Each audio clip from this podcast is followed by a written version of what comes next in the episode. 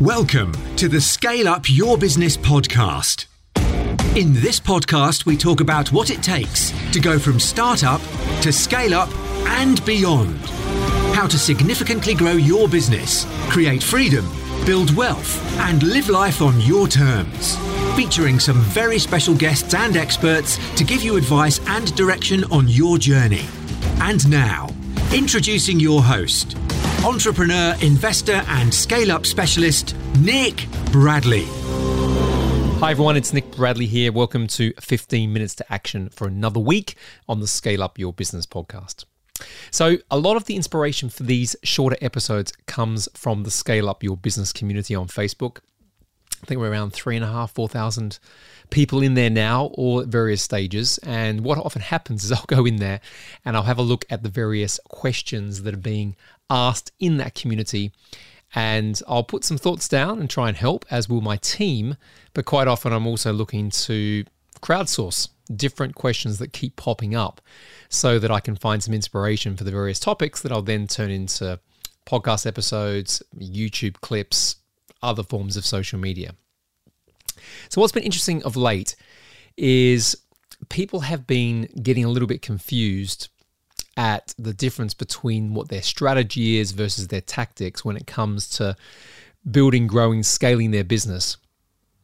And what's interesting about it is, and I say this quite a lot because it's such an important thing as an entrepreneur to understand, as a business owner to understand, is you've got to be able to look at your business, the market, your customers, your product, your service from a high vantage point. Now, I say sometimes that's 30,000 feet or another analogy like that. But the point is, you've got to be able to see the landscape so that you can make better decisions. And one of the things that's been coming out quite a lot recently is that we forget because we get so in the weeds of our businesses, so in the weeds of trying to create a product, trying to do something, that the big picture really matters if you're going to create sustainability. And one of the things I've noticed, again, from the questions, and it's come up quite a bit, I wouldn't say it's always recently, I think it's something that comes up all the time, regardless, is that you've always got to think that the whole reason that your business exists, the, the whole reason that you can grow and scale it, is that you are solving a problem for someone. But more than that, you're taking someone from their current state, which is not where they want to be, to their desired state, which obviously is what they want to achieve, to overcome, to create, whatever it is. And as a result of you providing your product, your service, your solution between those two dimensions is what's going to make the difference between you being successful and not. So I'll repeat that again. You need to think about it from the perspective of what is your client, your customer, your prospect's current state and what is their desired and or future state.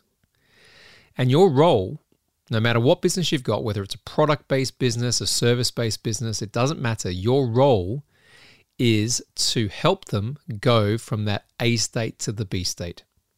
Okay, now ultimately, what you're selling then is not necessarily what sits in between. You are selling the product or service, but what you're really selling is what they get at the end the result, the outcome. Now, the the very overused example of this, which is used a lot when people are trying to challenge consultancy businesses, is they say, well, if you went to the dentist to go and have a filling or a root canal, you'd be really upset if you paid by time right? If, if, the, if the dentist comes in and goes, ah, you know, it's going to, you know, be a couple of hours because I'm charging you by the hour, you're going to say, no, look, listen, get my, get my tooth fixed as quickly as possible, please. I'll pay you whatever the money is. The result, the outcome, the desired state that I want is my tooth not hurting. Okay. So you've got to think about whatever you're doing, your product, your service, your solution is the quickest way, the most precise way, the most efficient way the most glamorous way, if, if depending on what industry you're in, but the end result is what they ultimately want. So have a look at your business at the end of this podcast episode today and, and be super clear. What are you actually selling? Are you selling a product or service or are you selling the outcome? So when, when entrepreneurs come to me to kind of ground this for you, to land this for you, they they say they want to grow and scale their business. But what they really want, the ultimate outcome is freedom, it's wealth, it's impact, it's it's the ability to live life on their own terms. That's what they want. The business is the vehicle. So that's when I often say to them, well, listen, that's cool. We can talk about growing and scaling. We can talk about acquisitions. We can talk about, you know, various forms of precise marketing, growth precision, all the different concepts that I talk about. We can talk about those, and there is a place to talk about them, which I'm going to come to. But ultimately, what is the business for? What what is it to do? And yeah, ultimately, it is to provide some level of freedom, some level of choice. The reason most people become entrepreneurs is they want to have more control and they want to have that freedom. It's a it's a very strong value that aligns with entrepreneurship. So look at your business in that respect.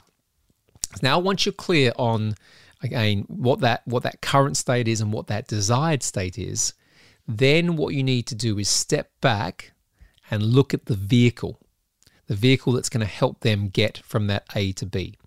Now, I study a lot of different people out there in the world. One of the people who I, I love in terms of marketing is a guy called Todd Brown. I'd suggest you Google him. And he talks about a concept called the marketing mechanism or the unique mechanism.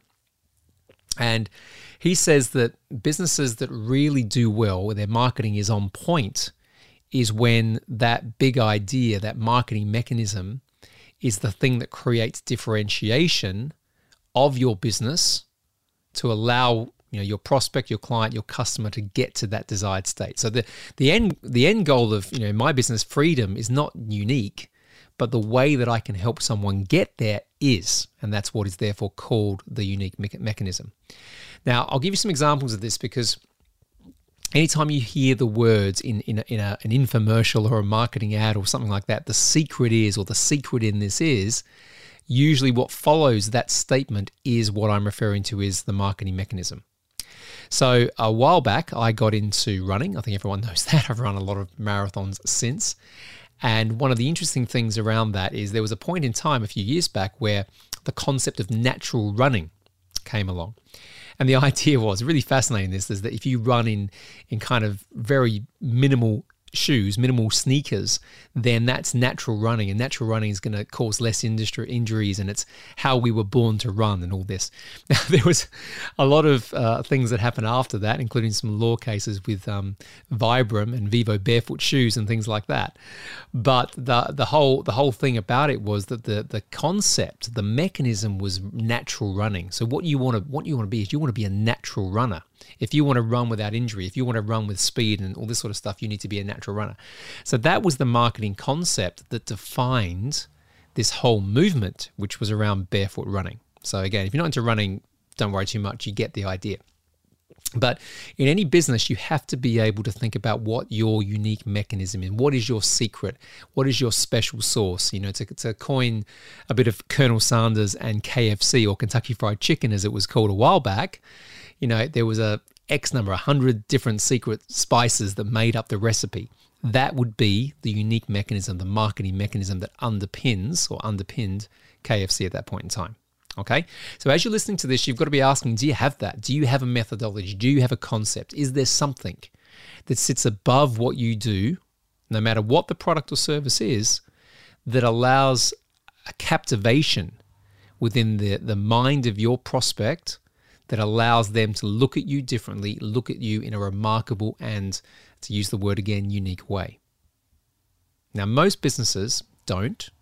You know, certainly the ones that are stuck in scale up, the ones that aren't growing as quickly or as easily as they would like. And some of my clients have been in this position. And when I run through this within workshop format with them, as soon as they hear it, they're like, ah, I get it. I need something. I need that that sort of concept that's going to help me then unlock the marketing messaging, the ads that I'm going to put out there, everything that starts to ingrain with the story, the narrative of my brand.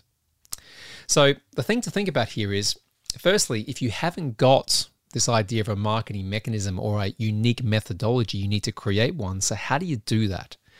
So, let me think of it, or let me present it to you in, in three ways. Quite often, a mechanism, as we're discussing, is not fully unique. It might be existing out there in the marketplace already, or it might be something that you have. So, you already might have a unique component, an aspect, part of your product or service, your process that delivers results for your prospects, but you don't necessarily talk about it. Okay, so you're not out there explaining it. So, you know, if that's you, you need to first go deep into what you do and actually first ask that question Do I have one? Do I have a mechanism? But I'm just not shouting about it. I'm not making it clear in my marketing communication. The second type of mechanism to look for, and again, I, I share some inspiration from Todd Brown when I, when I share this with you, is what is called the unspoken mechanism. And that's where there's nothing unique about your product or service.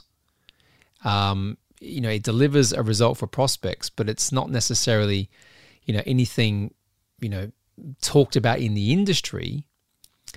But no one is talking about it, and therefore it's unique. So, to explain that, back in the 1920s, there was a, a, a, guy, an ad man actually, called Claude Hopkins, who worked for the Schlitz Brewing Company.